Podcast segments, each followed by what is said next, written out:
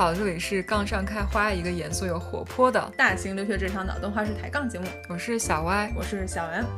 那上期节目呢，我们跟许医师探讨了很多啊，或者科普了很多吧，常见心理疾病和精神疾病的一些症状，然后以及也得到了一个系统的答案，就是心理医生和精神医生到底有哪些职能上的重叠和不一样之处，嗯，还有我们对这些常见的心理疾病到底有哪些曾经的误区和得到了一个正确的系统的了解。嗯，那今天的话就是下半期也是重头戏，是我们要继续跟许医师探讨一下，在什么情况下我们啊。要怎么样去判断自己的一些心情上面的症状，嗯啊，以及在什么时候可以去寻求医生的帮助，在这些这方面，许医师给我们有什么建议？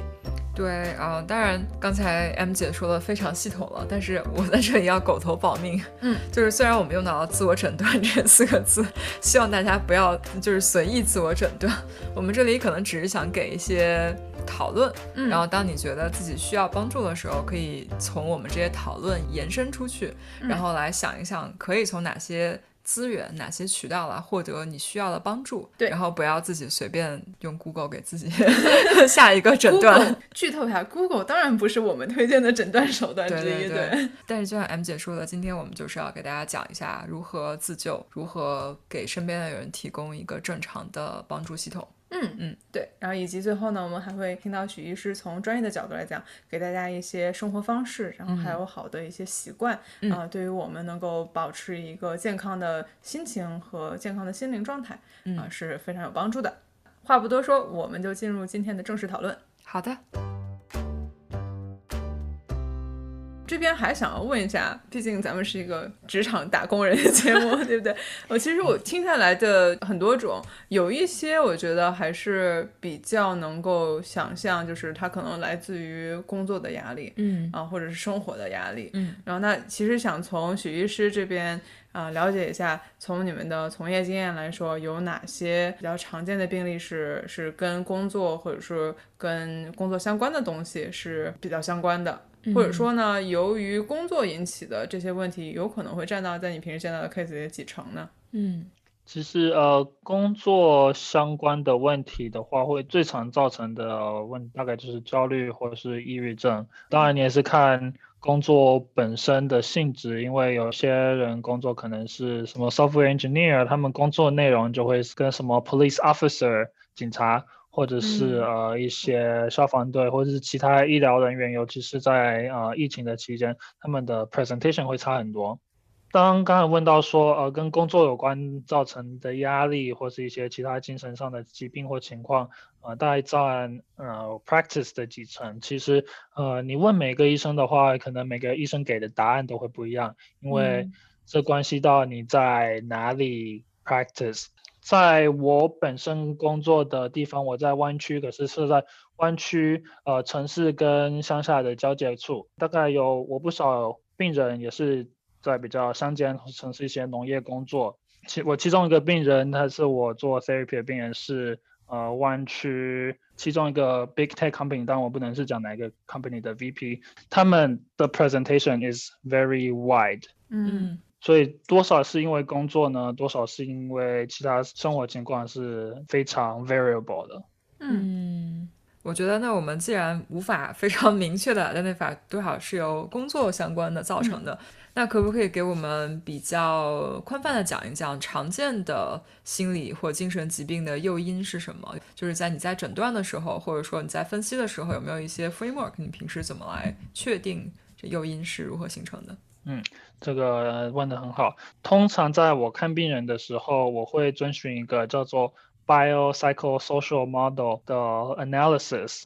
biopsychosocial 就是 bio 是 biology 生理上的。就是在 biological 或是生理上的，就是任何跟身身体有关的一些 interaction 都有可能，像是激素的浓度是一些身体上的疾病，然后像是一些你之前有没有吃药或者是喝酒，任何跟生理上有接触的，我们都叫做 biological。我们会根据这些来分析。嗯，有什么可能造成他的心理疾病。嗯，然后 psychological 就是心理上的层面，我也会分析，就说这个人的 self esteem 的自尊心大概是多长啊？他有没有很多 confidence？他造成什么自己给一些压力，或者是他小时候的经历啊，有没有被人霸凌过？这些都是 psychological 层面来分析的。嗯，然后在最后 social 上的一些 interaction，social 就是社交上嘛，他的工作是什么？他的工作压力大不大？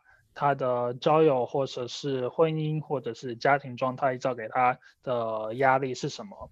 嗯，然后或者是他有没有一些法律上的问题啊？假设他不知道犯了什么罪啊，然后造成的很多心精神压力，这些都是我们会通整上来分析的。所以这个 bio psycho social model 是我经常遵循的。嗯嗯，也就是说，刚才你提到的所有这方面都有可能是一个诱因。对。然后我们就根据他的诱因，假设我分析他说，呃，biological，他可能呃一些激素不够，然后这个时候我就会建议他，哎，吃一个 antidepressant。然后如果是 psychological，他自信心不强，或者他觉得，哦，I never do well enough for my job。那我就会建议他可能去做一个心理疗程，来做一些心理建设。然后如果是 social 上有一些问题啊，假设他工作不顺啊，然后我们就会希望他说，哎，那能不能帮他找到一些怎么调理工作态度之类的一些方法？嗯，好的。然后那其实跟刚才相关的一个问题，我们觉得很多时候大家都会有不同的情绪在生活中或者工作中，有的时候就可能。自己多考虑一些，或多关注自己情绪的时候，我不知道 M 姐或其他人怎么样。我是认真的考虑过，觉得 OK，我觉得我最近太焦虑了。我已经到了一种，我觉得我焦虑，但是呢，我又不知道到底是我玻璃心，我想太多，还是我真的应该寻寻求帮助。然后，作为一个有过这方面烦恼的人，可能就会有一个特别好奇的，想问一下许医师，就是有没有一些症状或临床上，在专业人士看来。嗯，作为一个普通人，到了什么情况下开始需要考虑我是不是应该去寻求专业人士的帮助？然后另外一个相关的问题就是，如果我开始有一些，假设说工作上的焦虑，假设说生活上的一些负面情绪，呃，我不确定的时候，我应该先从心理医生开始看，还是先从精神科医生开始看？OK，那有时候我会给一般人的建议就是说，那当自己不管是遇到一些情绪，正面或负面情绪都好。就是做一个 mood diary 啊，自己的情绪日记，就是或许早上或中午起来，或是在自己睡觉前，给自己总结一下，哎，今天的情绪是 happy 高兴，或者是呃今天很焦虑 anxious 啊，或者是 feel sad 啊，就觉得很难过一样，然后一天记录个一到两次，然后连续记录下去，然后可能两三个礼拜以后，一个月以后，你把你的情绪日记翻出来说，哎。我大部分的时间都是啊 happy，那那应该没事，或者是我大部分时间是焦虑，或者是我超过两三个礼拜的时间是 depressed，那这个时候就会自己知道 maybe there is something wrong or something not necessarily wrong，but there is something going on with my emotion。嗯，然后。我们也会建议大家说，哎，跟自己的家人、朋友或是亲近的人聊一下，你有没有注意到我自己最近情绪上是不是好像比较焦虑，或者是很负面，感觉好像世界都要塌了一样。那如果他们给你的反馈跟你自己的情绪日记是一样的，那就代表别人也注意到了。那这个时候或许是开始寻求帮助的好时机。我们不要让这种负面情绪一直 prolong 下去。嗯。有没有什么特别好的？就作为一个家人朋友，有没有什么比较推荐的话术？就是你可能因为你在提醒对方，你可能最近有点太焦虑的时候，对，不知道是不是对方听起来其实也比较难过。我我就想到特别有意思，就是男生女生吵架里面有一句话是男生一句话就可以把女生给吵毛，就是你最近是不是？哎呀，到了那个 cycle，就是这一句话。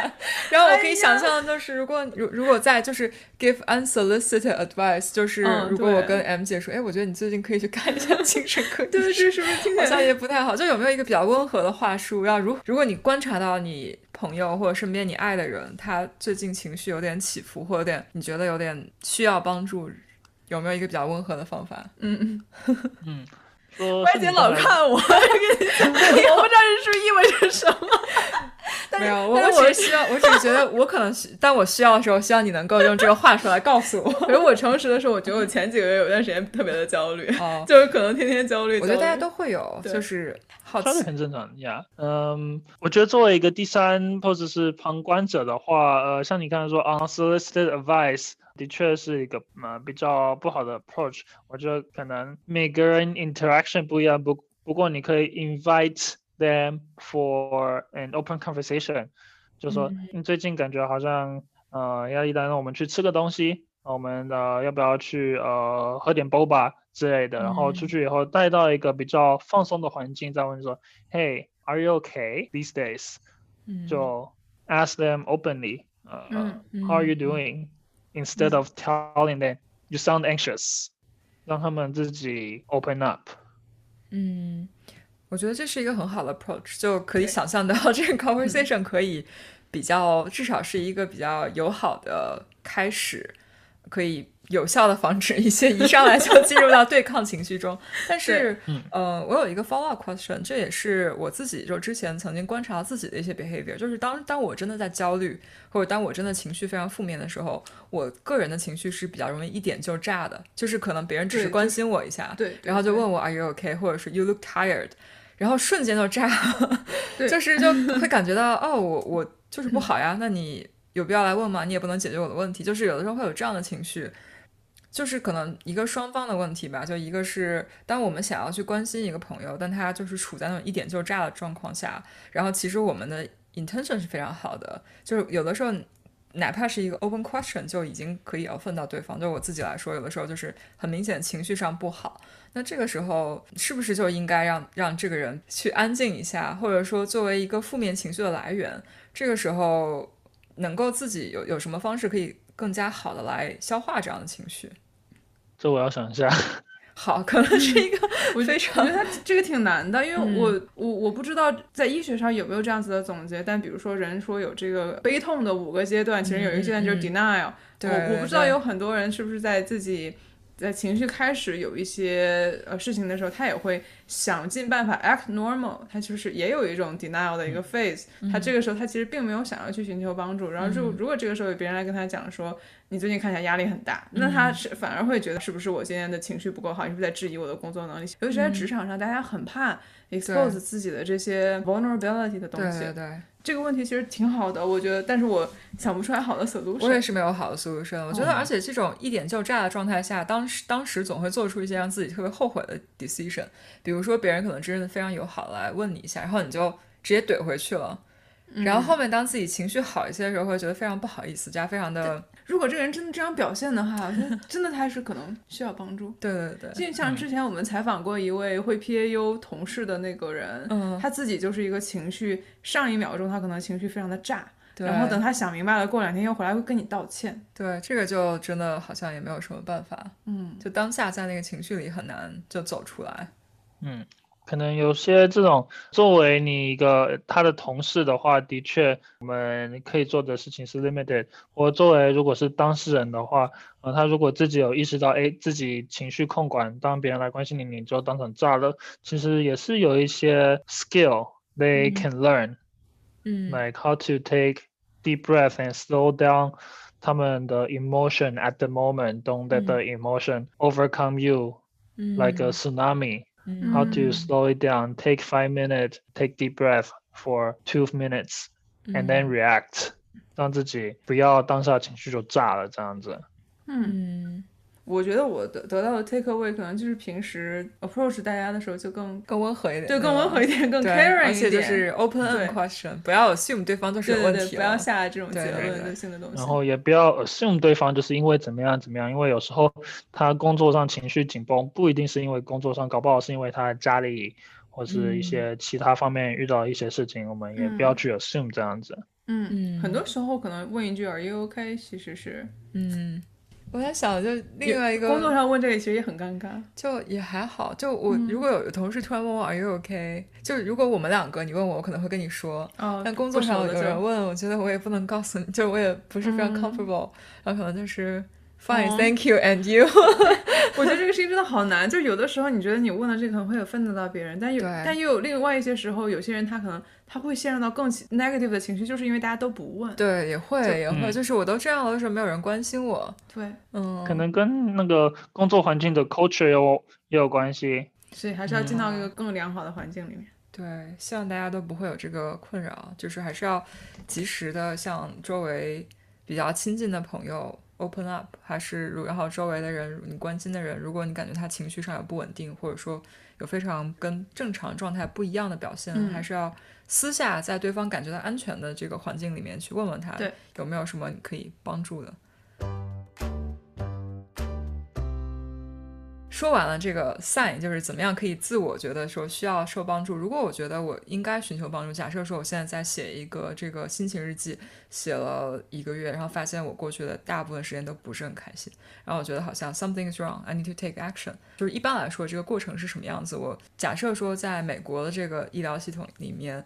呃，我应该先去找我的家庭医师吗？还是说直接 on？现在有很多 online counseling，还有很多其他的这种专门诊所，怎么样是一个比较正常或者说比较常见的一个过程来求助？嗯，啊，这个其实我会建议大家说，呃，在寻求帮助的时候，呃，内心自己也要。嗯，有个底说，What kind of things do you need help with？是焦虑吗？还是是抑郁？还是有一些失眠的症状？Know what you need，然后来决定你要跟谁 approach。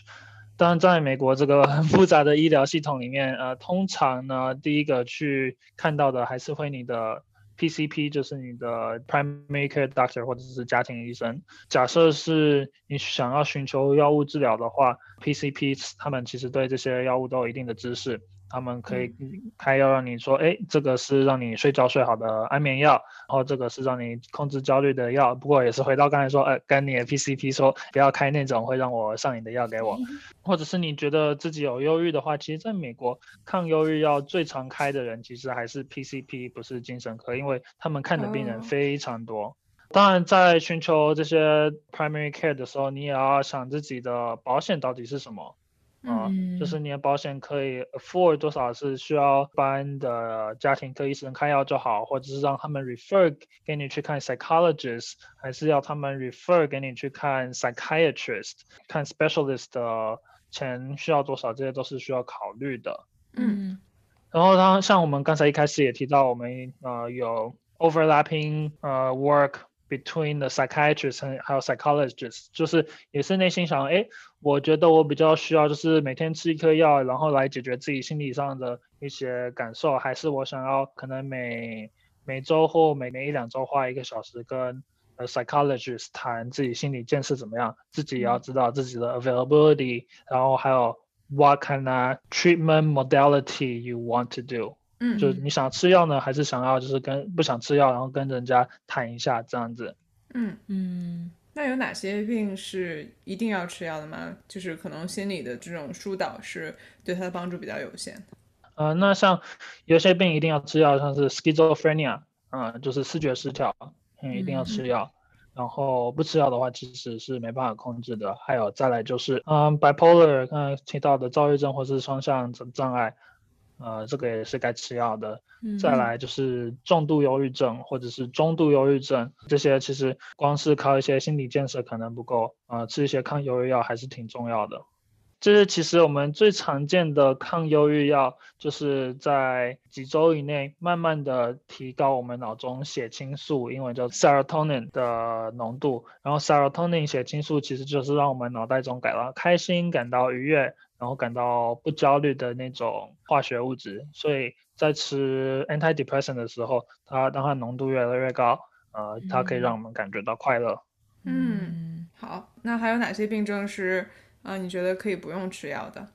人说呃可以不用吃药的话，其实也是病人或者是 client 本身的 preference。有一些轻度的忧郁症或者是轻度的焦虑症，有一些非常 situational 的症状，就是说哦每次 deadline 的时候就会很焦虑。那这个我就看情况吧。你如果觉得哎我想要吃一些药，让我 deadline 的时候不要那么焦虑，那也可以吃。然后可是你如果觉得我让自己 deadline 来的时候，不要那么紧张，by doing like doing things earlier, then I won't feel nervous around the deadline. Then 那那也不用吃药，就是一些 behavioral intervention 嗯 make you not feel anxious. Then maybe this person does not need medication. 明道白理每个人我都懂不太一样。 但是我就是不想在 deadline 之前完成。我觉得你到时候你可以有一个这么这么厉害的东西，叫做那个你知道那个五个小时 energy 那个 drink 啊，那个来一瓶儿，然后再来一个抗忧郁的，两个一起，不知道不知道会有什么效果。感觉需要剪掉，听起来很危险。你这个 刚才 M 姐的话不构成不构成建议，不构成建议，开玩笑，纯粹是开玩笑。Fire energy 会让你焦虑的，哦，是，哦，是事后还是当时就立刻是开始？之后吧，因为它里面咖啡因很高啊。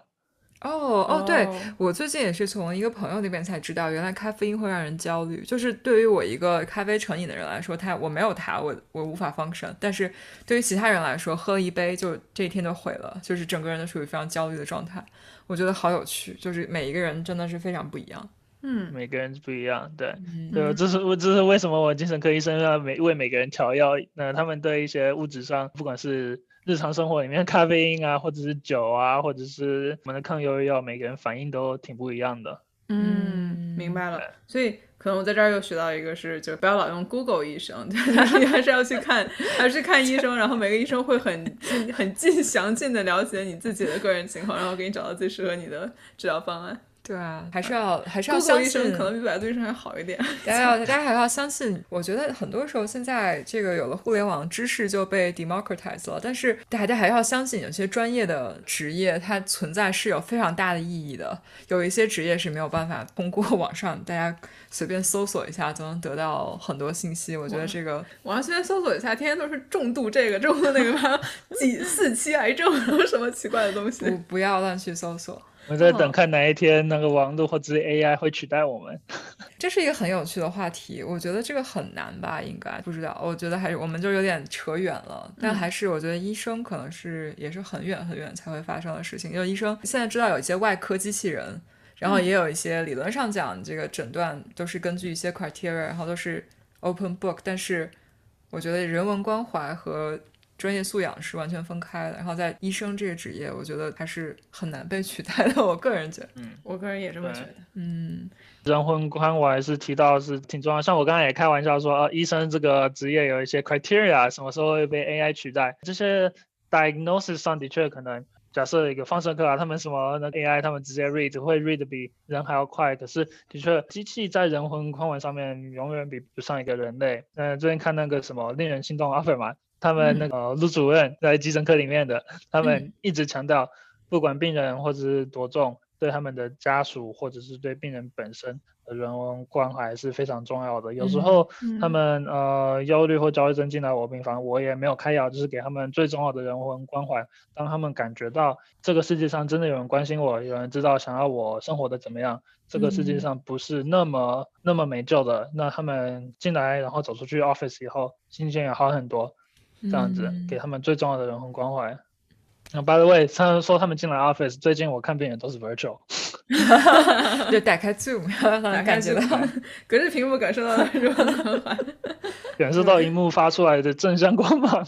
嗯，嗯，就我想到这个也是有可能有点扯远了。最近听了一个 podcast，也是也是在说，好像有 researcher 开始研究，我已经忘记那个词叫什么了，但是他们就开始研究，就医生除了医术之外，就有点像人文关怀，他们有有很多东西可以 quantify，、就是让病人感觉到他自己被 care，他自己被关怀，然后可能很多时候像就是有点像 placebo effect，就是他自己感觉到医生真的在努力帮他治病，本身就会对治疗效果有一些明显的提升，让我觉得很有意思。就是他对比了一种两两种非常 extreme 的情况，一种是你的医生非常厉害，大家就像一个机器人一样，完全不 care 你，然后就是过来，然后进行一个 procedure 就非常 transactional versus。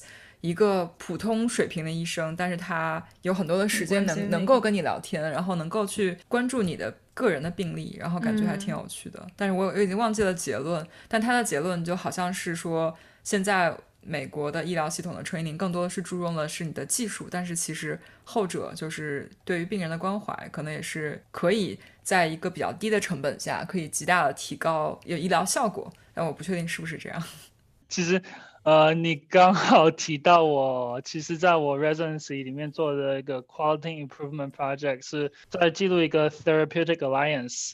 therapeutic 就是治疗吗？治疗对，治疗就是的 alliance，就是感觉医病关系，它让你。病人就是会 rate，就是你觉得有没有被听到，或者是有没有你的需求被提及这样子，然后也是在有在做一些 improvement，然后一些医生的 workflow，我们怎么问诊，然后我们也会试着去做一些改变这样子。我不知道你怎么刚好提到我跟这个跟我做 quality improvement project 有关。我回去找一下那期 podcast 发给你，因为他当时是一个 researcher 在说他在做这个，说是一个 ongoing project。我不知道是不是恰好就在很多地方，他现在正在开展这个研究，还在一个 collect data 的过程中。但是我我觉得我可以找一找发给你。当时听那个还蛮有趣的，因为有点 counterintuitive，就是作为一个病人，我觉得可能会不一样。如果我是一个心理方面的问题，我当然希望他是。One hundred percent 的 attention 更重要，但如果你说让我开刀，我知道一个百分之九十五的成功率 versus 百分之七十，就不管九十五会背后 diss 我怎么样，我都都不管，我还是先选一个医术更加高明的。但是，但是呢，就是假设说他们两个如果成功率一样的情况下，那我觉得大家肯定会选那个就是更加关怀一些的那个医生。我觉得这个事情吧，就是我要先自己给自己 disclaimer 一下，我自己承认我事儿特别多。就我有一个小例子呢，就是几年前的时候，我就看过一次那个青春痘，但是你看我年年纪都已经很大了，所以现在长得已经不是青春痘了。然后当时我就约了一家这附近挺有名的皮肤科医生，然后过去挂了一个号，然后进去那儿等等了半天，然后医生进来，literally 看了我一眼。然后开始给我开药，嗯，然后我当时在想说，你都不需要问一下我的病史，然后有没有什么周期，有没有什么观察到的一些东西，然后你现在开始给我开药，而且我开的是治青春痘剂的大魔王药，叫 Accutane，嗯，呃，然后不知道。对，应该那个许医师应该也知道，然后是一个其实副作用蛮大的一个药，就我当时就觉得好像你这个了解的有点草率，但是我觉得呢又又能相信他可能是比如他结合了我的年龄啦，然后包括他可能其实前面了解到我之前那个 survey 上贴的那些东西，他可能已经看过了，然后他可能需要 optimize 就优化它的效率，嗯，然后但是呢，就是我能体会到这种细微的差别，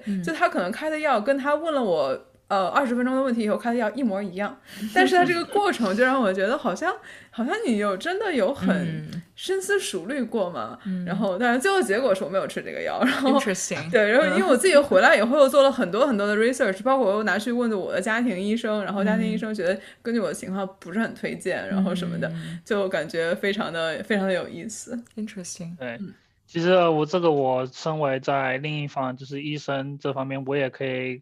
感同身受，其实就因为每个科别很不一样嘛，有一些像加医科或者是呃皮肤科，他们每天 patient volume 非常大，他们可能一个小时要看一大堆病人。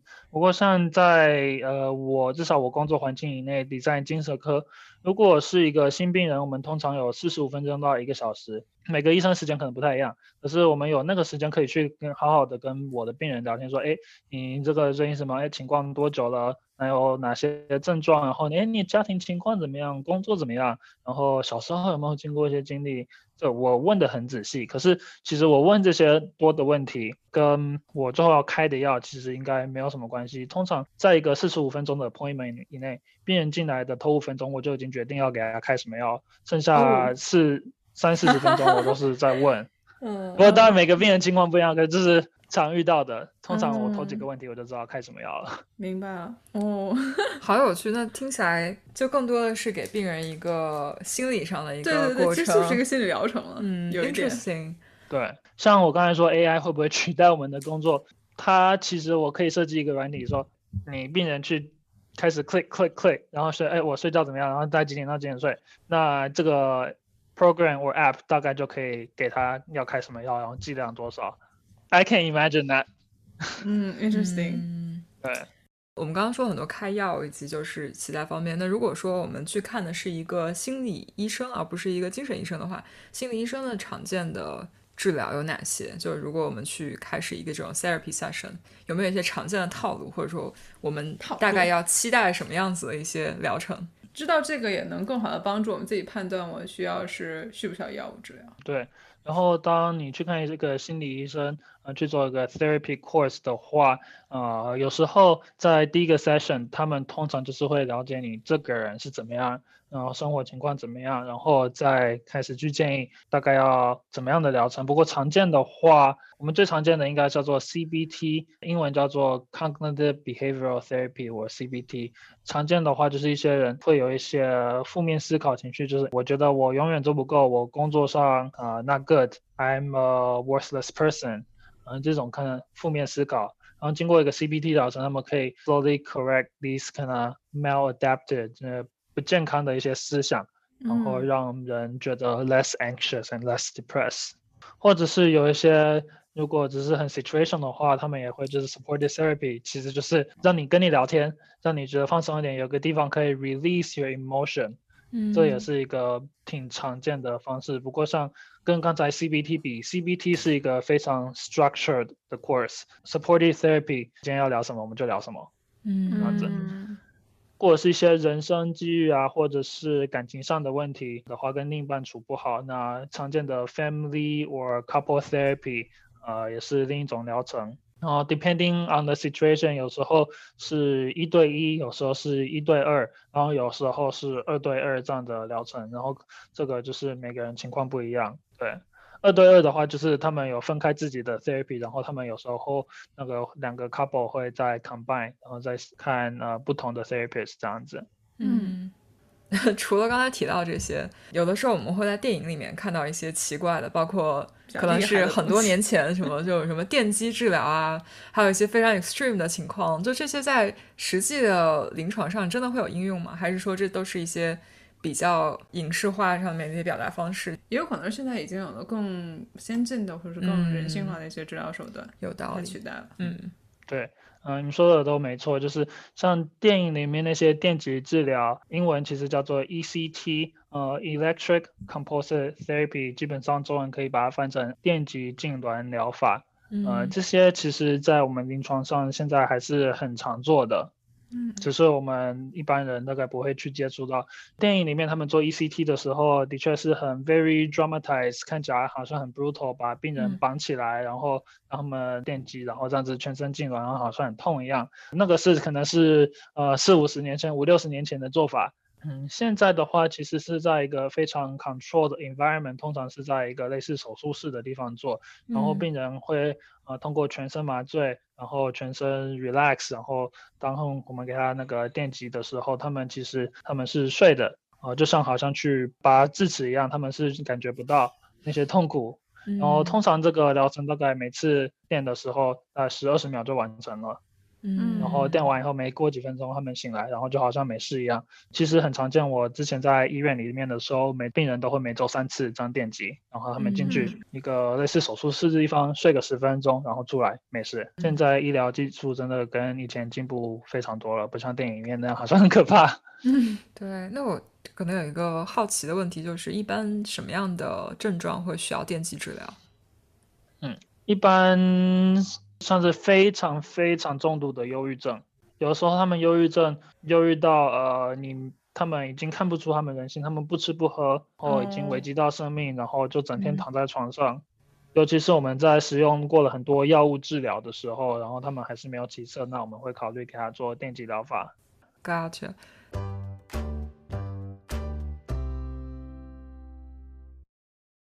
刚才我们聊了很多如何寻求专业的帮助和如何从专业的方式获取到一些知识。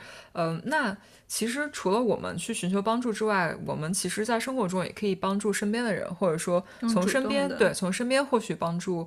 然后就想听听许医师说有没有什么方式或方法，你的建议就是如何来帮助身边的人。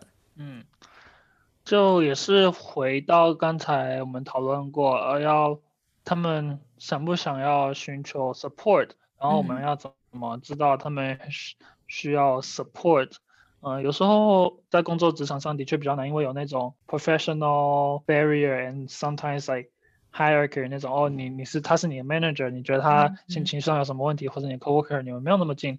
嗯，最重要的还是我们家人比较容易去接触，对不对？嗯嗯。然后 say just try to offer support，每个人情况不一样。嗯嗯，我有时候也不太有办法 offer 一个 specific tip other than just be open and be warm to them，就是要非常。非常有一种比较开放的心态，然后给对方一个比较温暖、安全的环境来讨论这个问题，不一定真的是有任何专业角度的能够帮到任何东西，但是有的时候可能就跟情绪上的控制一样，就你可能有一个人能聊一下这个话题，就已经是一个很大的帮助了。对的，是的。然后有时候我们也可以帮忙他们 recognize it's okay to feel this way。 If it's not doing you good, then when to seek support？像我刚才提到，哎，焦虑症可能每三个人里面就有一个焦虑症，那你走走看有人说，哎，那这其实很正常，呃，去找个心理医生或者找个家庭医生开开药，或者找个精神科医生开开药，这个都是很 OK 的。然后跟他说，你如果忧郁了，一桌阿瓦隆可能可能可能里面就有一个人有忧郁症，那说这个其实是很常见、很正常的，It's okay to talk about it。嗯，而且可能从另外一个角度来讲，就是如果当别人跟你说最近心情不太好的时候。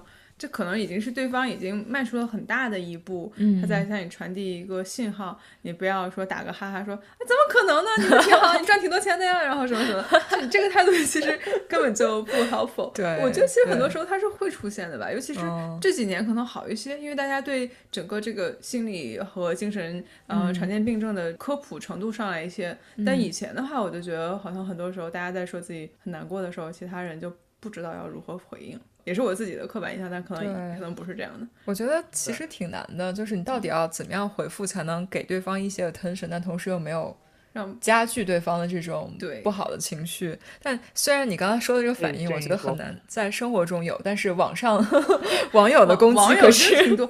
没有，刚刚提到那个，如果有人就说哦，最近心情不好，然后刚刚你。最容易的方法就是跟他打哈哈，我说啊，怎么会心情不好呢？那么，其实这个是一个人呢，在跟其他人 interact 的时候会 take the path that's the least resistance。In another word，就是选一个最容易的回应方式。那你说啊，你怎么会呢？其实就是我们有时候心里是哦，我不想去赶这个人的锅。呃，别人的情绪我不想去接受。那可是如果当你想要去 help，然后当他说，哎，我最近心情不好的时候，嗯，就是鼓励你，encourage you，just ask why。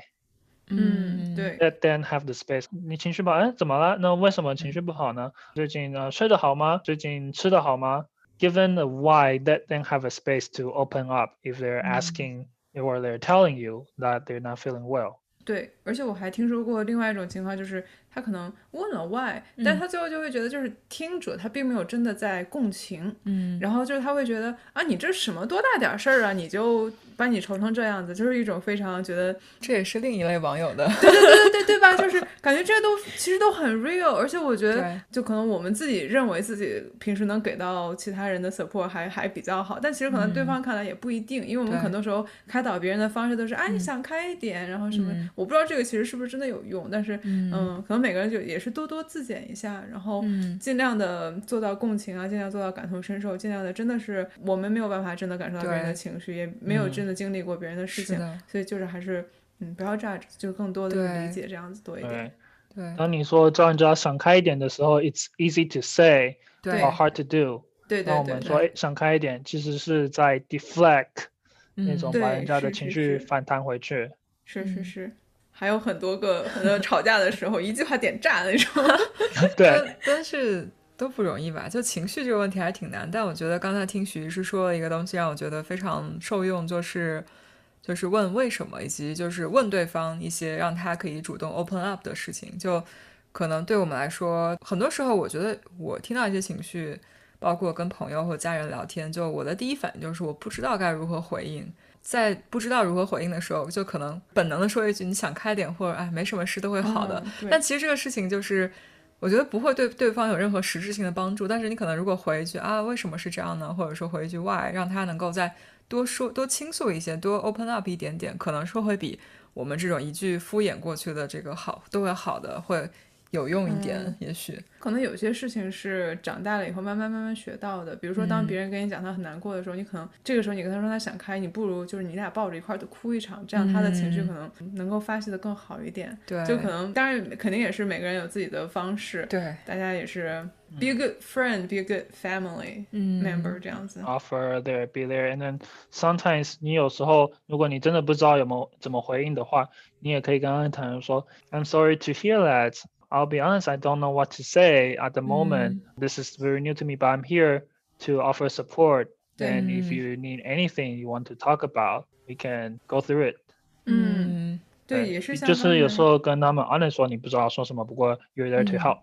对啊，对啊，也是像刚才许医师说的，有的时候就是病人过去，这个从医生那里感受到的的关怀，其实就真的是还有人关心我。嗯嗯。然后你可能跟他说这样一句话的话，嗯，这个魔力就在于此。 大型鸡汤现场，嗯，就鸡汤说完，有一个非常敏感，但是就是比较比较严肃的话题，我觉得最后我们还是要很快的提及一下，就是我们刚刚说的是比较轻度的情况，就是他心情不好，或者说你发现周围人的情绪不高这样子一些情况，那有一些更严重的情况，就比如说你发现周围可能有人要危害到自身或者说他人的人身安全。这样的情况有没有一些比较有效的方法和渠道来提供帮助？哎，不是在之前，我先打个岔。好，因为我刚刚听到你说，就是有可能危危及到自身或者他人人身安全。嗯，我其实刚才听这种各种各样比较常见的症状，我觉得大多数在我听起来可能是。更伤害自己一点，depends，depends。所以，我就是想问这个问题，就是，呃，许医生作为一个作为一个医师的话，你对这个问题的理解，就是说，这这些病症对周围人作为一个家人来说，包括你自己作为一个从业人员，是否需要担心自己的人身安全？就是说，会不会担心这个病人会有伤害他人的危险？因为我觉得这有可能是一个大家对他的误解。嗯，而且我记得之前有一次，我忘记什么社会新闻，然后就有人想要。把一个重度抑郁症患者，把他可能在舆论上打造成一个他有可能去攻击他人，因为我忘了那个事件是怎么回事。我记得好像是个抑郁症患者和另外一个人，两个人不知道是有什么冲突啊，另外一个人就出来 accuse 说说这个人想要攻击我，然后我在自卫。然后，但是底下很多人在科普说，抑郁症患者不会想要杀你，他只会想要自己结束跟这个世界的关系。然后我不知道这些是应该有怎样的理解，这可能也是我自己的一个很大的知识盲区，所以想听一下科普。嗯嗯，那其实你呃理解呃跟现实不会差太多。呃，当一个人有重度忧郁症的时候，呃，甚至不一定要中度，其实轻度、中度、重度都有可能，他们会有一些。呃，想要伤害自己或自杀或自残的想法，这个是也算挺常见的。当然，重度忧郁症他们的 risk 啊比轻度忧郁症大很多。看情况，有时候我在 virtual care 或者是在是 office care，就是 in person care 的时候，我的确有过经验，就是这个病人我 determine 他的自杀危险挺大的。嗯，他就说，哦，I have a gun at home. I thought about it last night. 我昨天开车到山上那个桥边，我走到桥边，不过我想了一下，又走了回来。啊，不过我不确定今天晚上我心心情会不会比昨天晚上好。要是我今天心情会比昨天晚上差，我觉得我有可能会去自杀。那他跟我说了以后，有时候我的确要 take necessary action。假设他是在 office 里面 in person 的话，那通常我们精神科里面有 security guard。然后就会说，哎，能不能过来？然后让让他先在这边。然后我呃，legally，这每州法律不一样。呃，不过就是通常一些精精神科医生或者是急诊科啊之类不同医生，他们 legally they can put a psychiatric hold on the person。然后这时候警察就会来，然后把他们强制送医。嗯，这些都是我们作为精神科医生的职责。如果我们觉得强制送医，你不就已经是医生了吗？他要强制住院，就是强制住院。他可以把强制 checking 四十八小时，还是 whatever longest time，就是要在这。大家都是七十二小时。明白了。嗯，对。有时候我会呃把病人去强制住院，然后我也会问他说有没有想要伤害他人倾向。伤害他人在临床上的确是比较少见，不过像在美国。我们动不动就看到呃什么拿枪去怎么样做一些 massacre 那种事情，所以那些也是我们会 check 的。我想这里有一个也是我最近的一个观察，不知道构不构成一个 comment，就是我觉得大家要把就是临床真正有的体验和企图用精神病来脱罪的一个 行为给分开。我我就发现最近有很多奇奇怪，就国内国外都有，就是做了什么事情，然后突然跳出来说，OK，这个人其实有精神疾病。然后有些我觉得 OK 可能是的，有一些就是很明显的发现他之前就是其他人都说没有过任何就是不正常的行为，但是按照今天的讨论，他也有可能他就是。三个人里的一个呀，就是有可能，有可能。我觉得这个也很难说，临床上很难说。但是我就觉得，包括在美国，就是大家都知道，有钱人的律师真的是什么都可以把黑说成白之类的，这个事情也是有可能。我觉得还是想要为精神类疾病证明，就是他们可能没有有些人渲染的那么对他人的危害那么大，就可能没有这么可怕。不要想到这个就马上联系到那些特别不好的情况。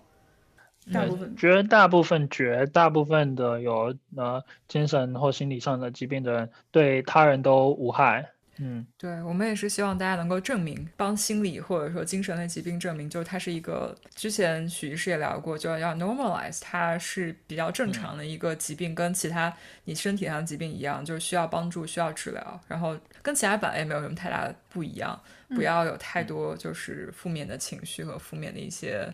怎么说？stereotype associate with，没错。啊，当如果自己或身边的人，呃，有很严重的一些忧郁或者是一些其他的想要自杀的倾向，我还是鼓励大家就不要迟疑，打电话给医生或者打电话给 nine one one。嗯。如果尤其是有那种 imminent suicidal risk 的话，嗯，不要迟疑打那种 national suicide hotline。我通常是直接就是 Google 那个，然后不过一。八百二七三八二五五是一个 national suicide hotline。我每次会跟我病人讲说，哎，你如果打这个电话，有时候会需要等，可是一定会有，呃，热线的职工跟你聊说，哎，你现在怎么样？需不需要去医院？需不需要去寻求帮助？这样子。嗯嗯。然后当然，如果你已经知道你朋友他手上有枪，他已经准备好绳子要去上吊了，他已经开车出去想要去跳楼了，马上打一9 1 1跟9 1 1的接线员说，这个人，呃，名字某某某，他身高体重怎么样？他现在人在哪里？他想要去做什么？跟他们说，他们会马上派警察出去。希望大家永远能用不到这些。对，希望大家永远用不到。希望大家用不到，但是要知道，就是要知道这些信息，关键的时候还是会非常有帮助的。对。其实我们今天聊了非常多各种各样的事情，然后包括如何寻求专业的指导、专业的帮助。那我觉得跟其他所有疾病一样，最重要的是预防。就我们在生活或工作中，许医师有没有一些建议？就是我们应该怎样做才能让我们的精神健康比较好，在情绪上和工作上，如何用一种比较饱满、比较积极的态度来迎接生活和工作？嗯，其实呃，预防胜于治疗这句话说的也是对的。要如何让自己呃觉得身心健康，然后精神饱满来工作？其实我建议大家知道自己人生目标是什么，很重要的。就是觉得自己内心想要的呢，像工作上呢，或者是呃家庭上或者事业上，你想要什么，自己要知道。我想要升官呢，还是我想要赚最多钱呢？还是我想要呃陪陪自己家人呢？这些内心想要什么很重要。那有时候我们会去追求一个人生目标，但是目标或许是实际的，可是在其他时情况下，也许是不切实际，或是你要达到一个人生目标的时候，是要付出非常大的代价。你是想要整天在呃 office 里面工作，然后可是完全 ignore 你的另一半跟或者是小孩子。那这个时候，你或许在事业上非常的成功，可是你的家庭上并不成功。我们要知道自己的 balance 在哪里。嗯。再来呢，当然生活规律是很重要的。呃，像我刚才在呃节目早点说，我们人生大概有三分之一的时间在睡觉。那知道自己什么时候睡觉，呃，可以让自己精神饱满的去好好工作，好好陪家人，好好陪朋友，是非常重要的。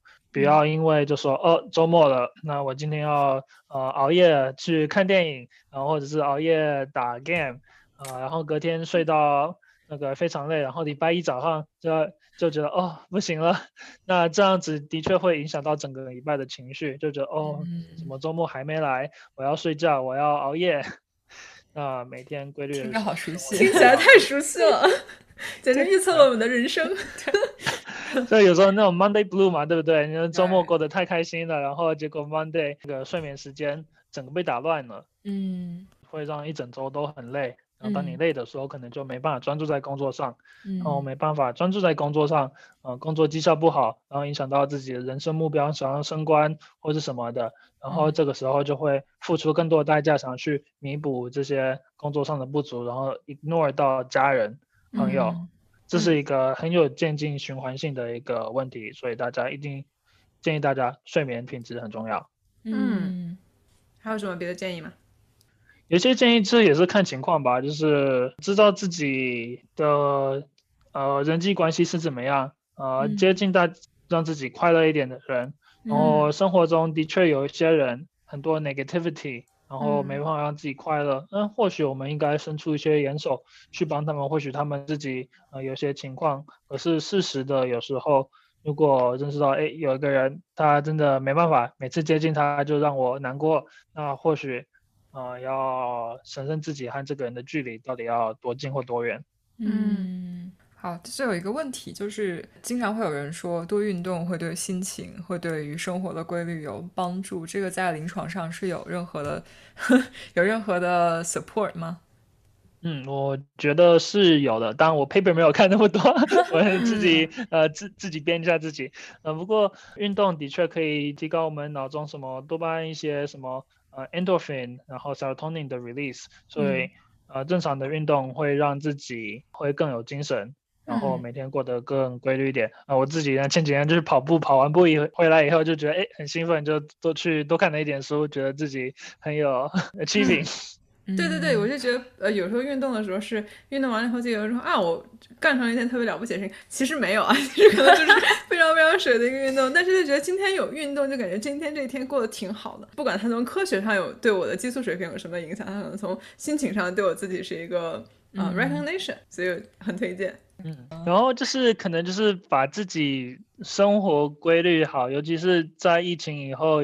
很多人在家工作，然后就工作，因为就在客厅或者有些人在书房呃 bedroom 里面工作，工作跟生活上好像 boundary 就没了。有些人就会工作到八九点、九点、十点，睡觉前，呃，不像以前在 office 的时候，你工作回家，工作就结束了。现在那个 boundary it's no longer there，and it makes people very stressed out。嗯，and disrupt sleep pattern，然后跟一些家人的的关系。我现在吃饭，可是我工作就坐在那边，我是不是该去做一些？嗯，有时候还是要让自己有个 set point。对对，呃，有时候这个运动的话，就说，哎，我五点到了，我该去运动了，我要去外面跑个两迈，然后回来，工作已经结束了，I don't touch anymore，要让自己有一个好的 boundary。嗯。我觉得刚才我们讲了好多，其实都跟许医师说的 biopsychosocial model 有关，就是从生理、心理和社交三个方面来审视自己的这个习惯和它是不是健康。嗯，希望大家也可以从我们今天讨论中得到一些这方面的信息吧，然后可以利用这个框架来审视一下自己在这方面做的是不是好。然后，如果你觉得需要提高的话，有哪些力所能及的方式可以提高一点？没错。不知不觉我们就聊了非常多，我觉得我个人是受益匪浅的。今天这期节目，我觉得是这是充满了学习的时光。嗯，对，这个不能说特别欢乐吧，因为这是一个不太不太欢乐、有点沉重的话题，严肃严肃严肃，对，严肃严肃。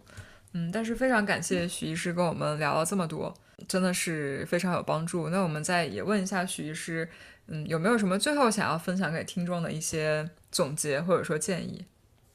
嗯，好，那其实都是我身为一个精神科医生，有时候 case 也看多了，啊，就是一个很常见的，就是我还是会鼓励大家，就是要认识自己，啊，要了解自己，然后观察到最近自己的情绪或生活上有没有受到影响，然后 be open about。去跟自己的家人或朋友去找一些 feedback，说，哎，他们最近有没有观察到你的情绪上有没有什么一些呃比较不一样的地方？然后 be ready to accept 接受自己，呃，如果有抑郁或是焦虑的情情况，然后适时的去 seek help 去寻求帮助。哦，know that the help is there if you need it，the help is there。太好了。我觉得说的非常好，这也是我觉得今天最大的收获吧，就是要 open up，对，然后要正视自己的情绪。好的，今天真的非常感谢许医师跟我们的呃这么多的一个分享，因为这个是我的确没有系统了解过。其实很多时候在自己很焦虑、很烦的时候，真的会想说，哎我是不是应该去看一个心理医生？然后我是不是就是自己给自己诊治一下，然后嗯。甚至是网上 Google 医生看一下，嗯。然后就觉得自己啊没没救了，不要去了。然后对，但其实其实听完了以后，觉得事情真的没有自己想的那么糟糕，而且他嗯。就像徐医师反复提到的，我们身边的朋友真的可能更需要我们的更多的关怀，是吧？嗯三分之一的概率，五分之一的概率，那这、嗯。这个房子里面就有可能摊到一个呀，对吧？哎呀，这么一说，对，我们在这儿开了一些玩笑，但是嗯在实际生活中，大家可能还是更 caring 一些，然后更严肃的、认真的看待一下。大家在自己情绪比较正常的时候，可以多去了解一下，就是有备无患，对吧？就是当你有一天如果情绪不好，需要用到这些工具和这些信息的时候，你就知道它在那里，然后同时告诉自己这件事情没有什么大不了的，可能就跟感冒一样，我今天只是需要心理上多一点关怀，多一点帮助而已。希望大家都可以有一个比较正确的态度去看待这件事情，就像许医师说的一样，要随时做好准备，积极的寻求帮助。然后也像 M 姐说的一样，当你自己有余力帮助别人的时候，当你觉得周围的人需要帮助的时候，就多一点关怀。就可能多跟别人聊几句，今天聊了十分钟，也许就可以帮别人解决非常大的一个情绪上的困扰。希望大家都能从今天的节目里面有所收获吧。那我们也就废话不多说了，我要去收拾一下自己的情绪。然后，就我们这期节目播出的时候，应该也是新年的刚刚开始。对，也希望大家在新的一年里面，在 COVID 期间学会跟 COVID 和解，学会跟自己的情绪和解，在这个有一些不一样的世界中找到一个新的平衡的状态吧。今天的节目我们就录到这里。那么，在我们下一期节目跟大家见面之前，祝大家的生活都能杠上开花。节节高。